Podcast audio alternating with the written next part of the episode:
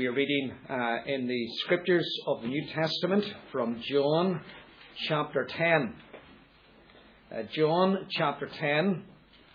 If you're reading uh, or using the church Bible, uh, it will, you will find it on page 1076. John chapter 10. And we commence our reading at verse 1.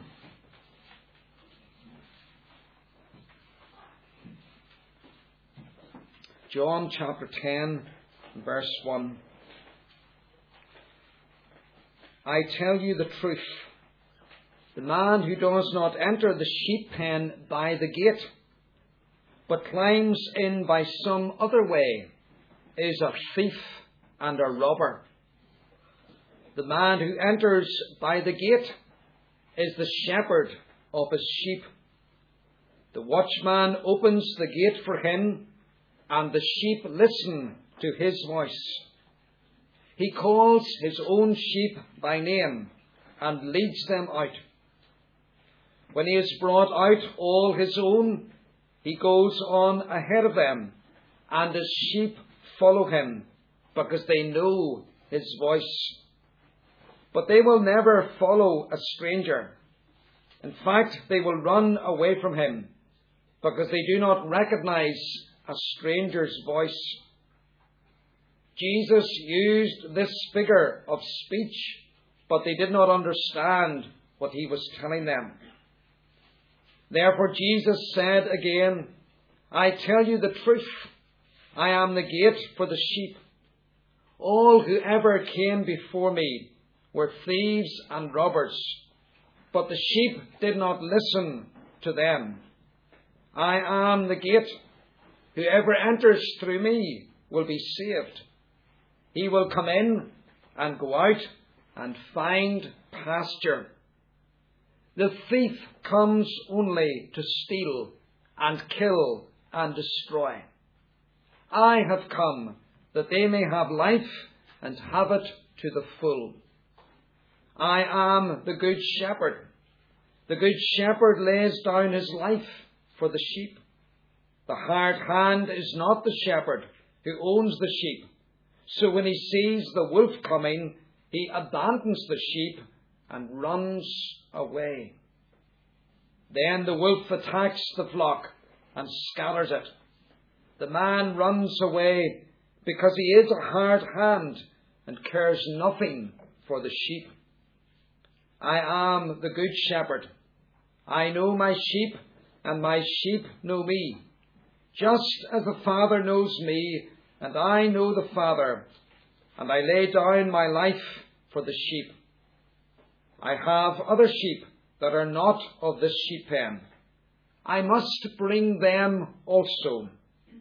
They too will listen to my voice, and there shall be one flock and one shepherd.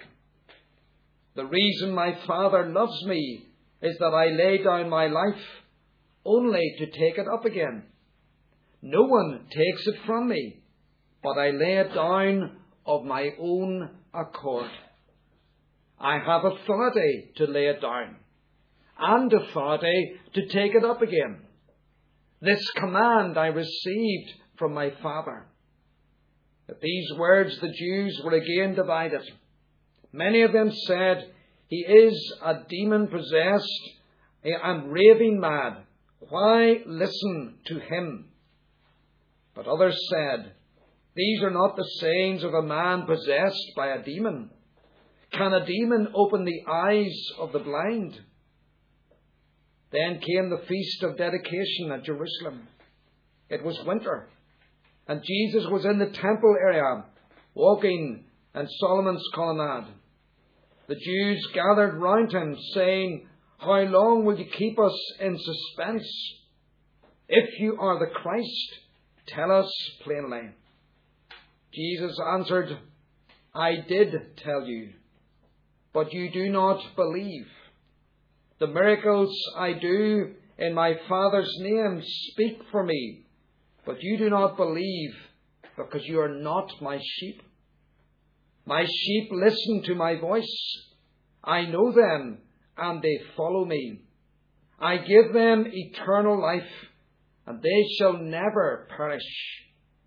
No one can snatch them out of my hand. My Father, who has given them to me, is greater than all. No one can snatch them out of my Father's hand. I and the Father are one. Amen.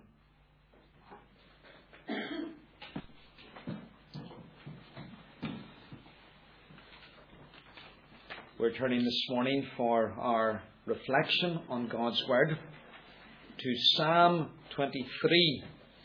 Uh, Psalm 23.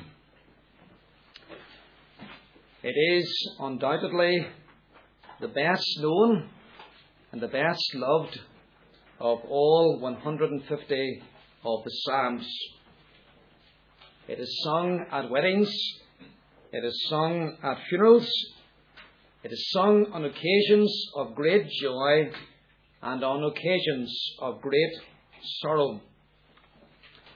And recently my mind has been taken to this psalm again. In fact, over the past couple of years, it's been a psalm that I have prayed into my life almost every day of my life. But then recently, um, I was um, using this psalm uh, in my pastoral visits uh, to the late mother of Billy Hamilton.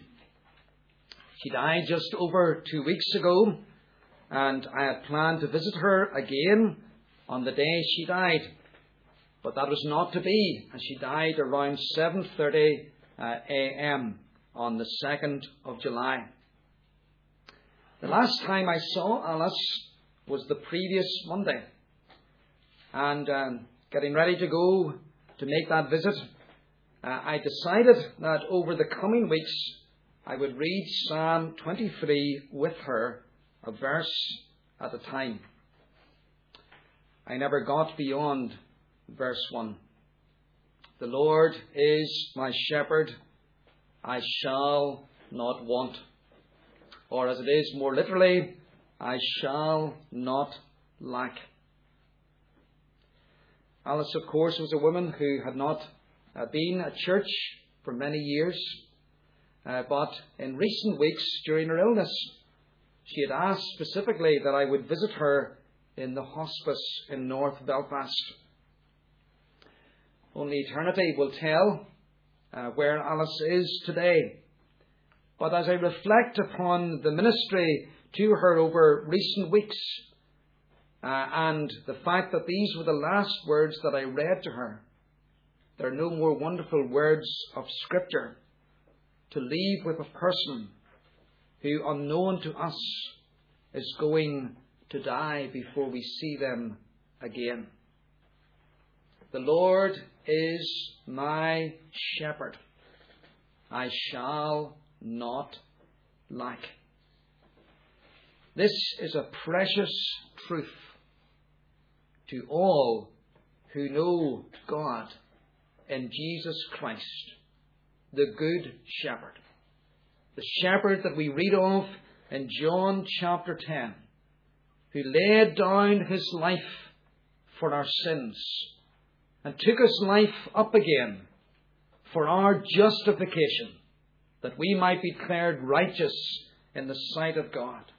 So the shepherd takes away our sin, and the shepherd gives us a standing before God that causes God to look upon us and to delight in us as he does in his own eternal perfect Son.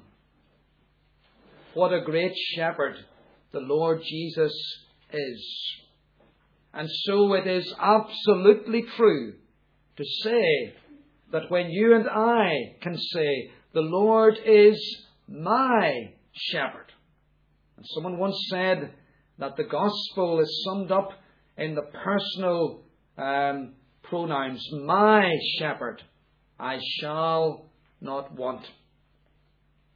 And as I was reflecting upon this in preparation for today, I was reminded how this phrase, I shall not lack, is a phrase that is repeated again and again in Scripture.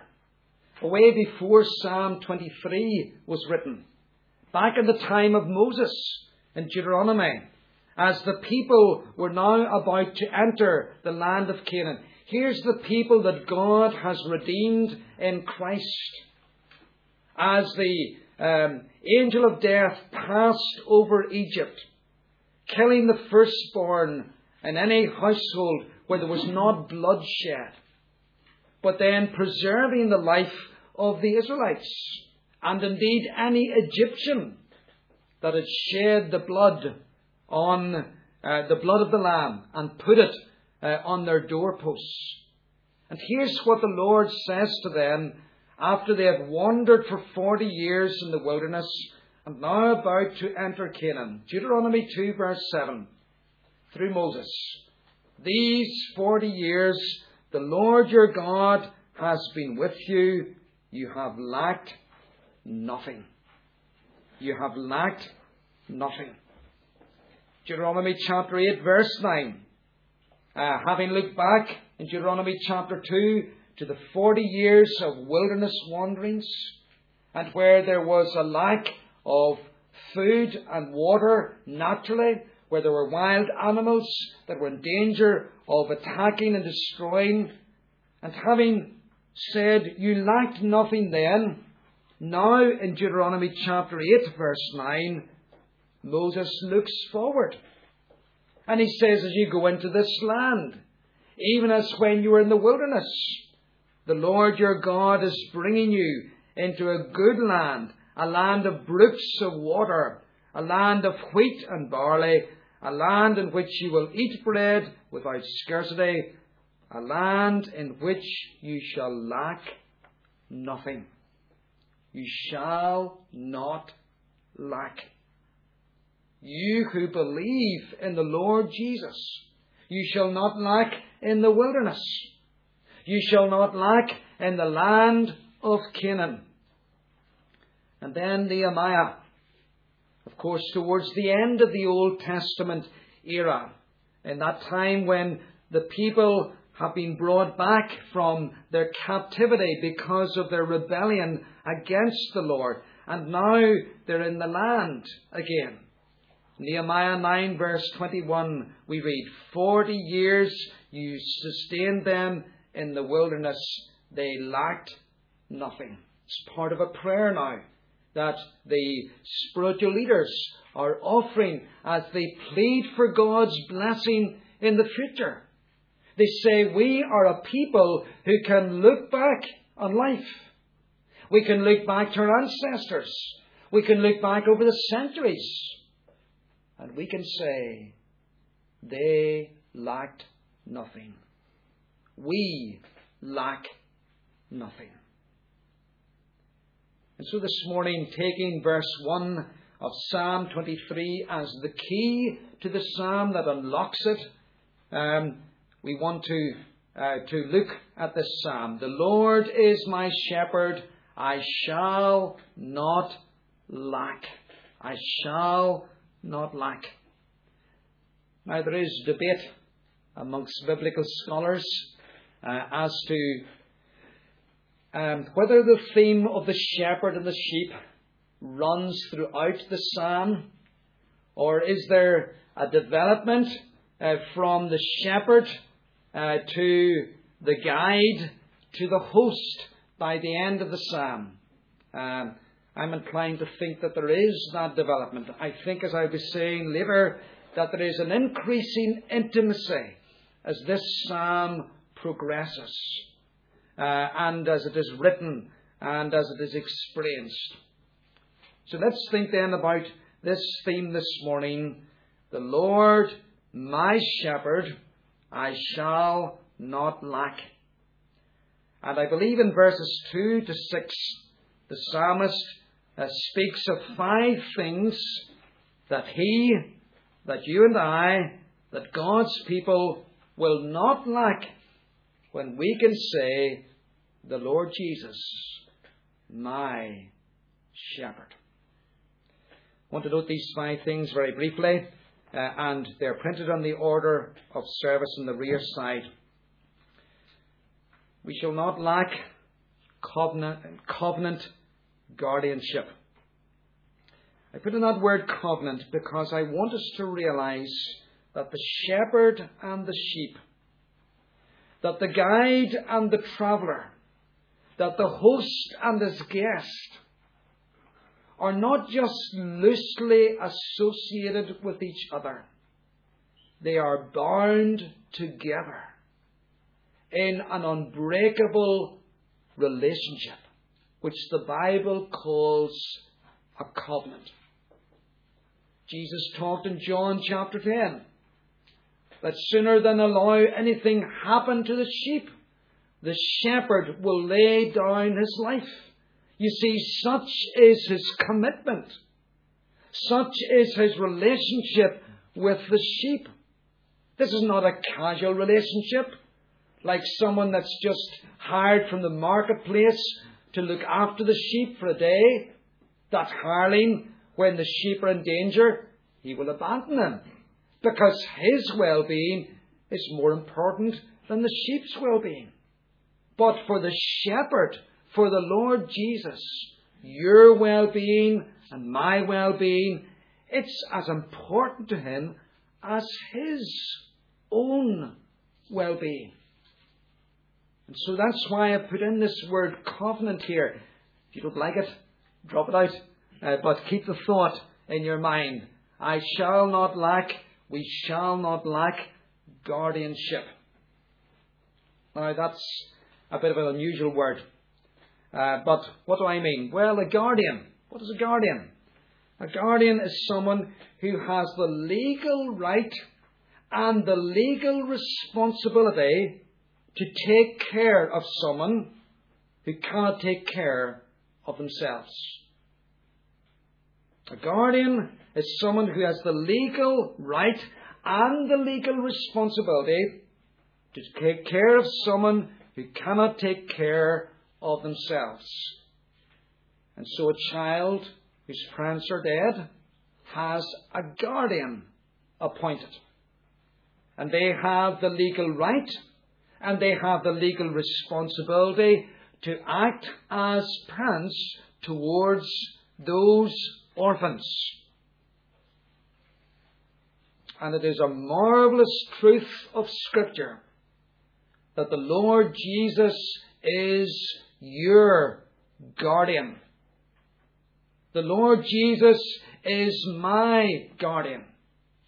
In eternity past, before the world was made, before man was created, before sin had happened, God entrusted to Christ the legal right and the legal responsibility to provide for his people, to take care of his people, to come into this world and take our bone and flesh to live in this world under the law and keep the law of God that we cannot keep.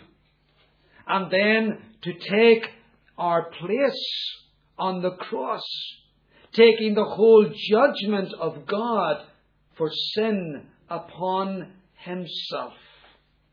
So that he cried out on the cross, My God, my God, why have you forsaken me?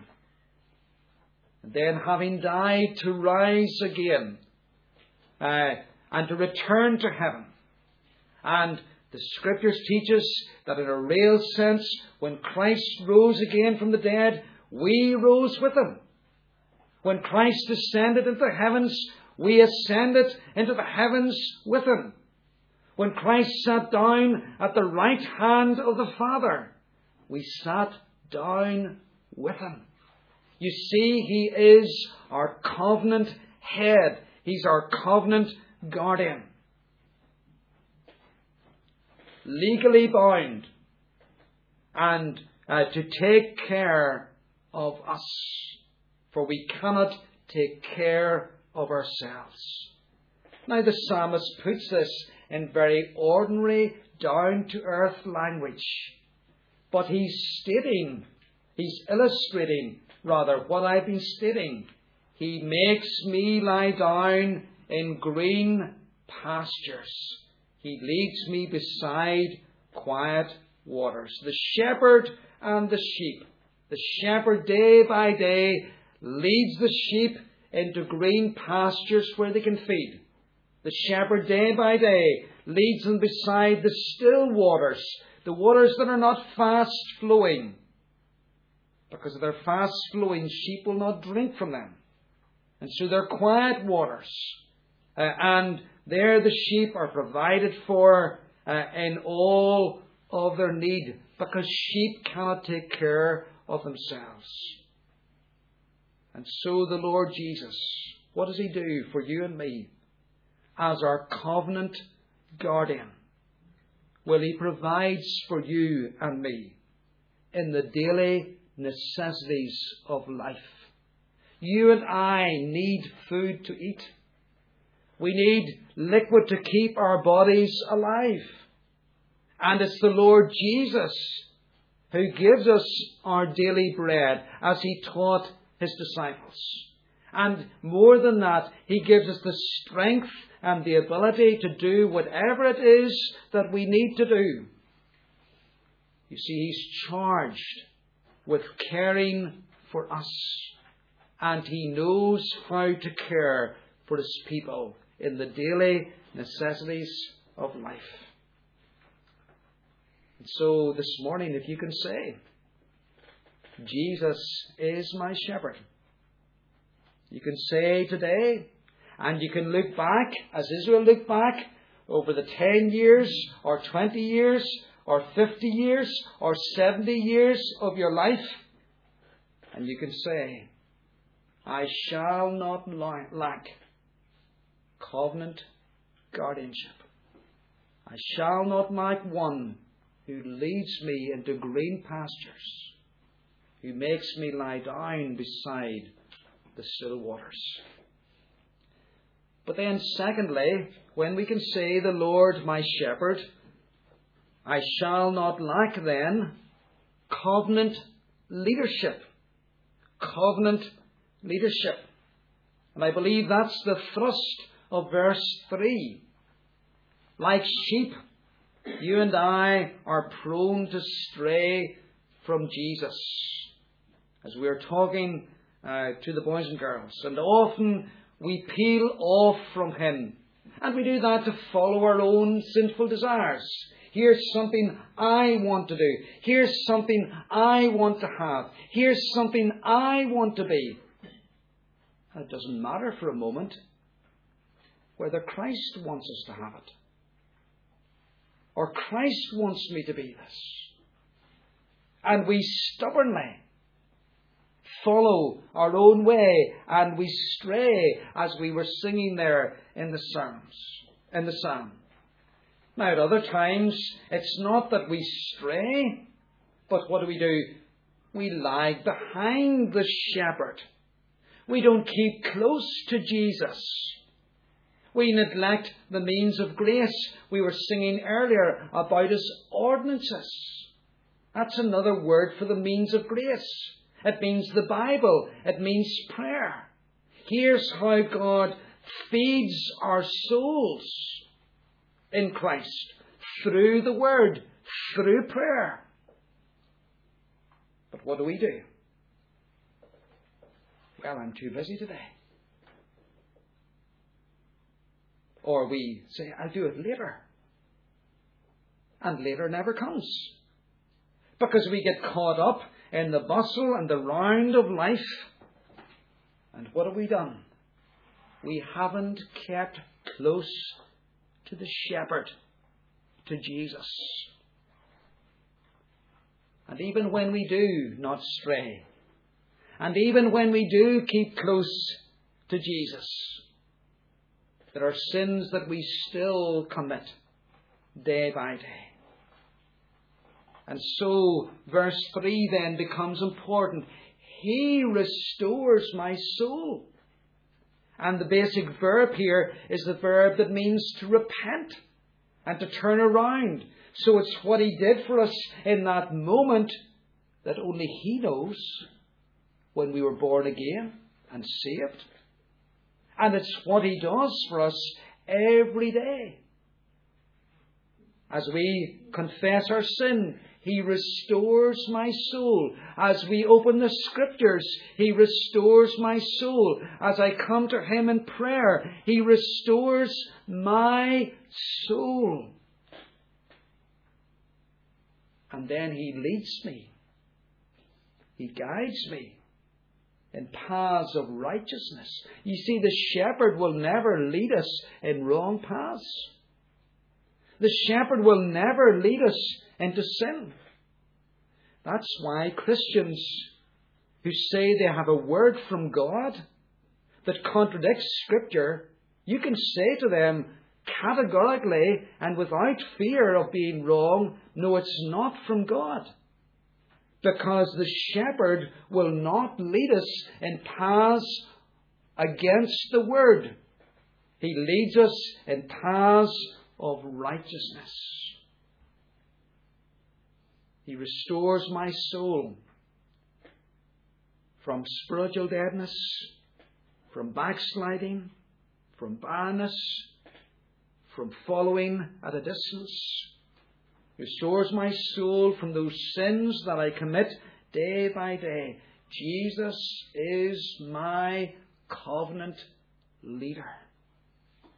And as your covenant leader, you shall not lack. When Jesus is your shepherd, then as your covenant leader, you will not lack any good from him. We're not to make ourselves our leaders. We're not to make others our leaders. Only Christ.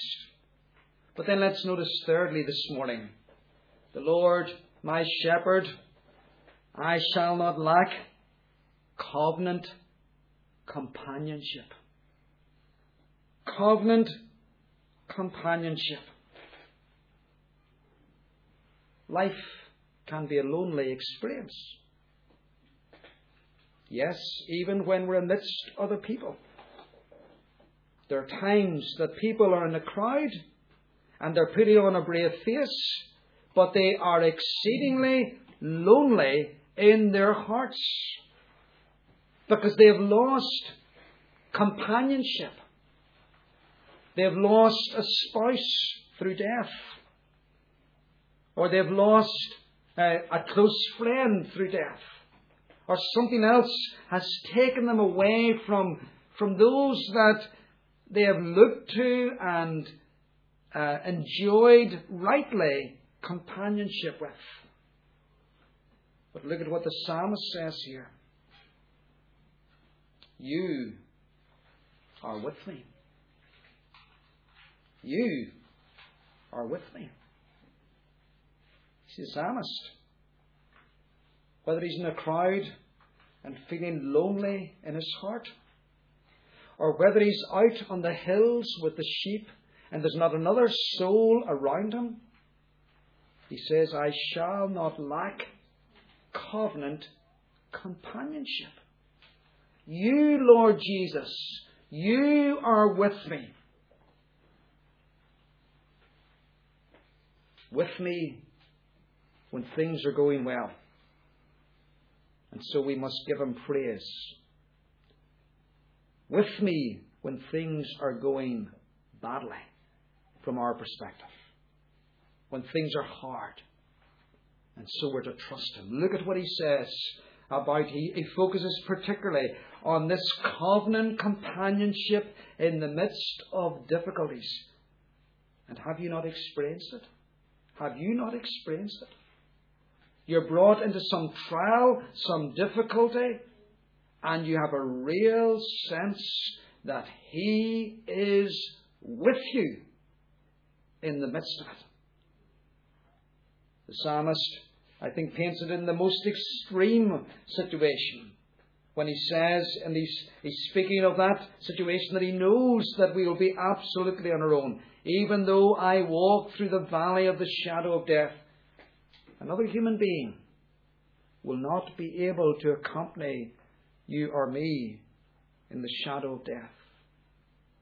Even if we're dying as part of a crowd, we die alone as human beings.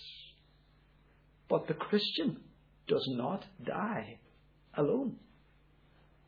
you are with me. I will have covenant companionship, the kind that no other human being can give. I will have the kind of support that not even a minister or the most mature Christian that I look up to can give. Because they can't always be with me. John Newton wrote of the many dangers, toils, and snares that the Lord's people pass through. There's the remaining sin that's within us. What a snare that is. There's the subtle world, the beguiling world around us that wants to shape us into its way of thinking and its way of living and its way of acting. What a snare that is to some Christians. And like Demas, they forsake Christ for this world. And then there is that great enemy of our souls, Satan, and how many snares he lays for us in the journey of life. There are many dark valleys for the Christian. Dark valleys of doubt. There can be the dark valley of sickness, the dark valley of anxiety, the dark valley of uncertainty. What is going to happen in my job? What's going to happen to my loved one? What's going to happen in my life? And sooner or later, there's the dark valley of death. That last great enemy. Notice the last great enemy. And look at what the psalmist says about all these valleys, from the least to the greatest death itself. Because you are with me. Look at what he says. I will fear no evil. He will fear no evil. In other words, this dark valley, whatever it is, it's not going to undo me spiritually. That's what he means by I will fear no evil. It's not going to undo me spiritually. It can't undo me spiritually. If I'm looking to the shepherd, and if the shepherd is with me, and notice how the psalmist explains this a little bit further, because he talks about the shepherd um, having two tools of his trade the rod and the staff. And the rod was a kind of club. The wild animal came to attack the sheep, and the shepherd reached for his club. And he used his club with all his force to kill, or, or if not to kill, to drive back and to chase away the mauling wolf or lion. And you and I, when we are in those dark valleys, is it not true that the enemy, Satan, comes and he tries to make the most of them? And he tries to get us when we're at our weakest. And we need to fear no evil.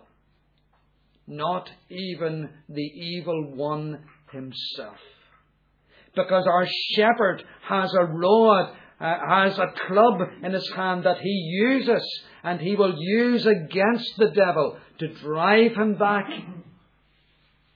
and to keep him from undoing you and me and us in the dark valleys.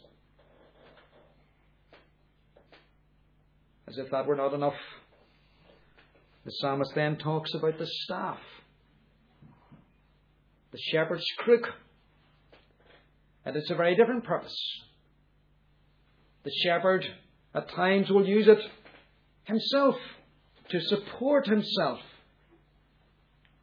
But he also uses it for the sheep. Here's a sheep and it's weak. And it's delicate on its feet. As we would say, it's poor on its feet. Sometimes you'll get an older person and say, I'm not great on my feet. Well, when we're not great on our Christian feet, what does the shepherd do? He reaches down with a staff and he hooks it underneath to hold us up, to hold us up, and to keep us going. And you see, there's protection, the club or the rod, and there's support with the staff that the Lord has in his hand. And so, if you're going through a dark valley today, I say to you, you shall not lack, for he is with you. With you. And you do not need to fear being undone by this experience. But then let's move on and see fourthly. I shall not lack covenant guardianship. I shall not lack covenant leadership. I shall not lack covenant companionship. And I shall not lack covenant fellowship. Fellowship. Verse 5 is where we're at now. And the picture David paints of his relationship with the Lord Jesus, I believe, becomes increasingly intimate and personal as the psalm progresses. Verse 5, he speaks of the Lord setting a table before him. Now, in the East, the greatest honour that could be bestowed upon you is to be invited into someone's home for a meal. To give someone hospitality. Uh, and we see that again and again in Scripture. And that's why Scripture emphasizes hospitality within the Christian church, within the family of God. And so now in verse 5, the psalmist says, You prepare a table before me. You're a host to me, and I'm your guest. And yes, my enemies, they're all around me. In fact, we might even say they're glaring.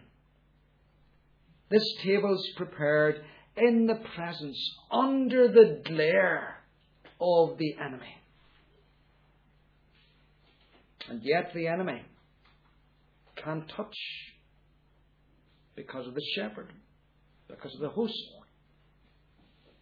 And in the context of this um, um, setting in the, in, uh, at the table, then there's the anointing with head of the head with oil, a symbol of joy. And then the cup overflowing is the idea of abundance. And what's he enjoying? Well, in the East, when you took somebody into your home, you wanted to have fellowship with them.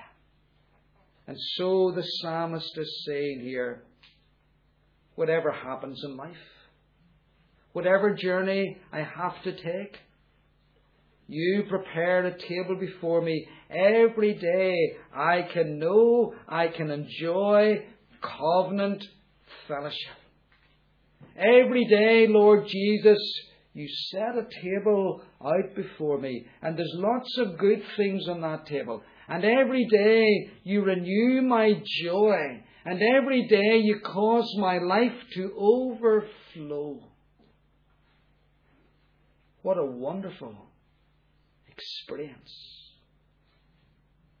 What an intimate experience this man is having of the Lord Jesus. Fellowship. And that's what you and I have each day with the Lord Jesus. As we come to Him in the Word and prayer, and as we seek to bring our thoughts captive to Christ as we go about our daily tasks. And it's not a question of when I've had my quiet time, well, that's that done and dusted for the day, and I can get on with my round of activity now. No, we seek to carry with us the things that we've we've gleaned in the Word, the things that He's He's set before us that morning. And I find myself needing to stop at times and actively remind myself what I've read, so that I'm partaking of the table that has been furnished for me that day. And so that my cup is overflowing throughout the day and that I'm enjoying covenant fellowship, not just when, to use the phrase of the Puritans, I'm in the closet alone with God, but I'm enjoying fellowship as I go about my daily life, my daily tasks. And then finally, I shall not lack. When the Lord is my shepherd, when the Lord is your shepherd, we shall not lack covenant citizenship citizenship. And Paul picks up on this in Philippians chapter 3 when he says, Our citizenship is in heaven. It's quite remarkable.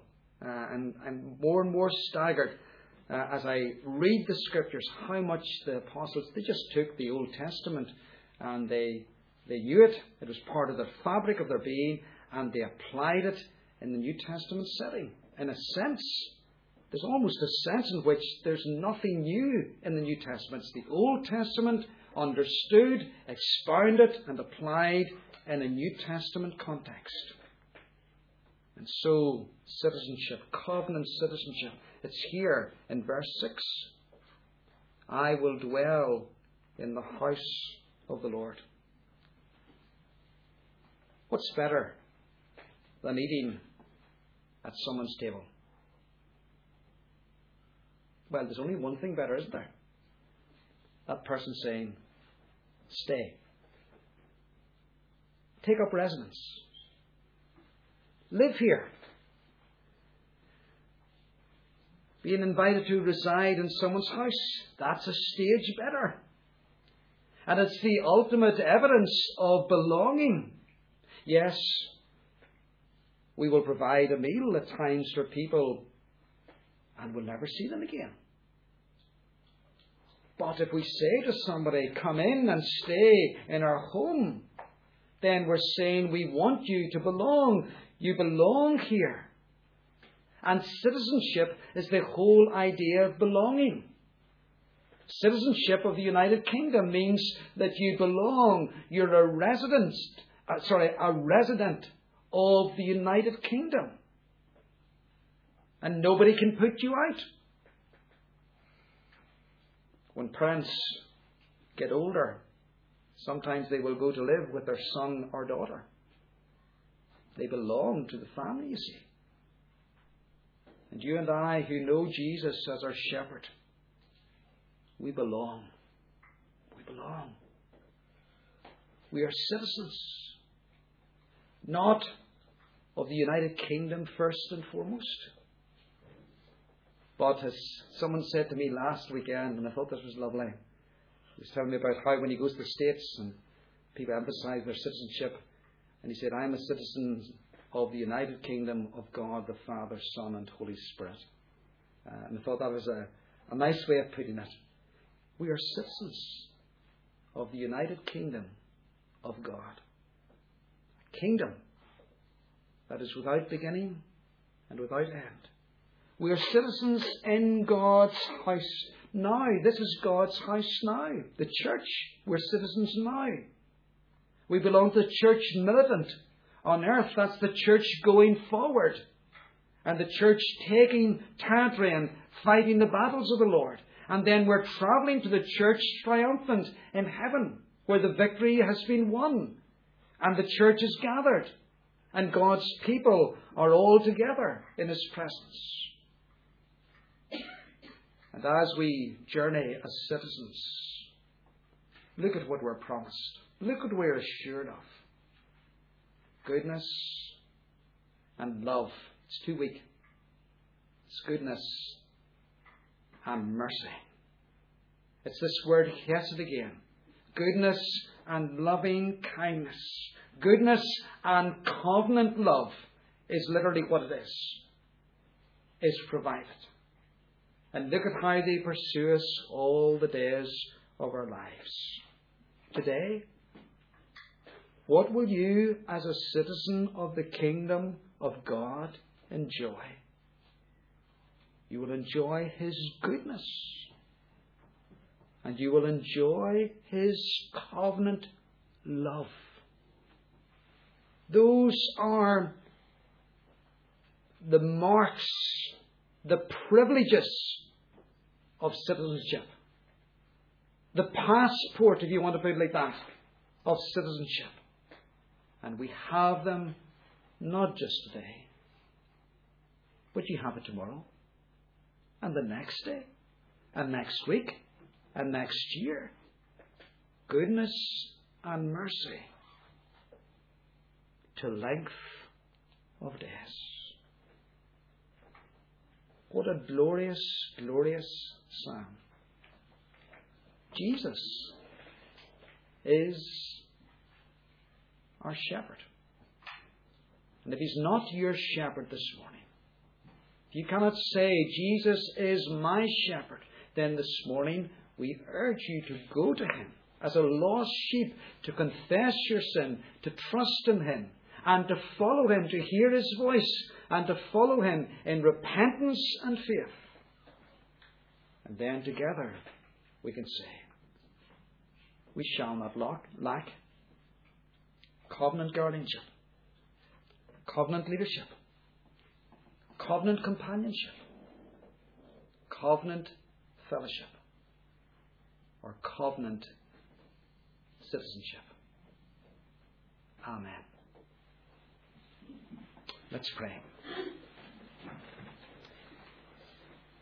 We thank you, Lord God, for your Son, the Lord Jesus, our covenant head our covenant Lord, the one in whom we are saved, the one through whom we have all of these blessings. Help us to live day by day as those who are in covenant with you through Christ. Help us to know day by day that you will uh, lead us into the green pastures that you will make us lie down beside the still waters. Help us to know day by day that leadership that restores our soul and that makes us walk in paths that are right. Help us day by day to know that you are with us, whatever the dark valley, large or small, short term or long term, that we are passing through. Help us to have and to enjoy your covenant fellowship. Day by day to sit at your table. Day by day to have our heads anointed. Day by day to have our cup overflowing. And help us, as citizens of the kingdom of God, to know that we belong to the house of God here on earth, but more significantly, the house of God that is in heaven itself that house of many mansions that Christ has gone to prepare for his people. Thank you today for our great shepherd of the sheep, the Lord Jesus Christ. Amen.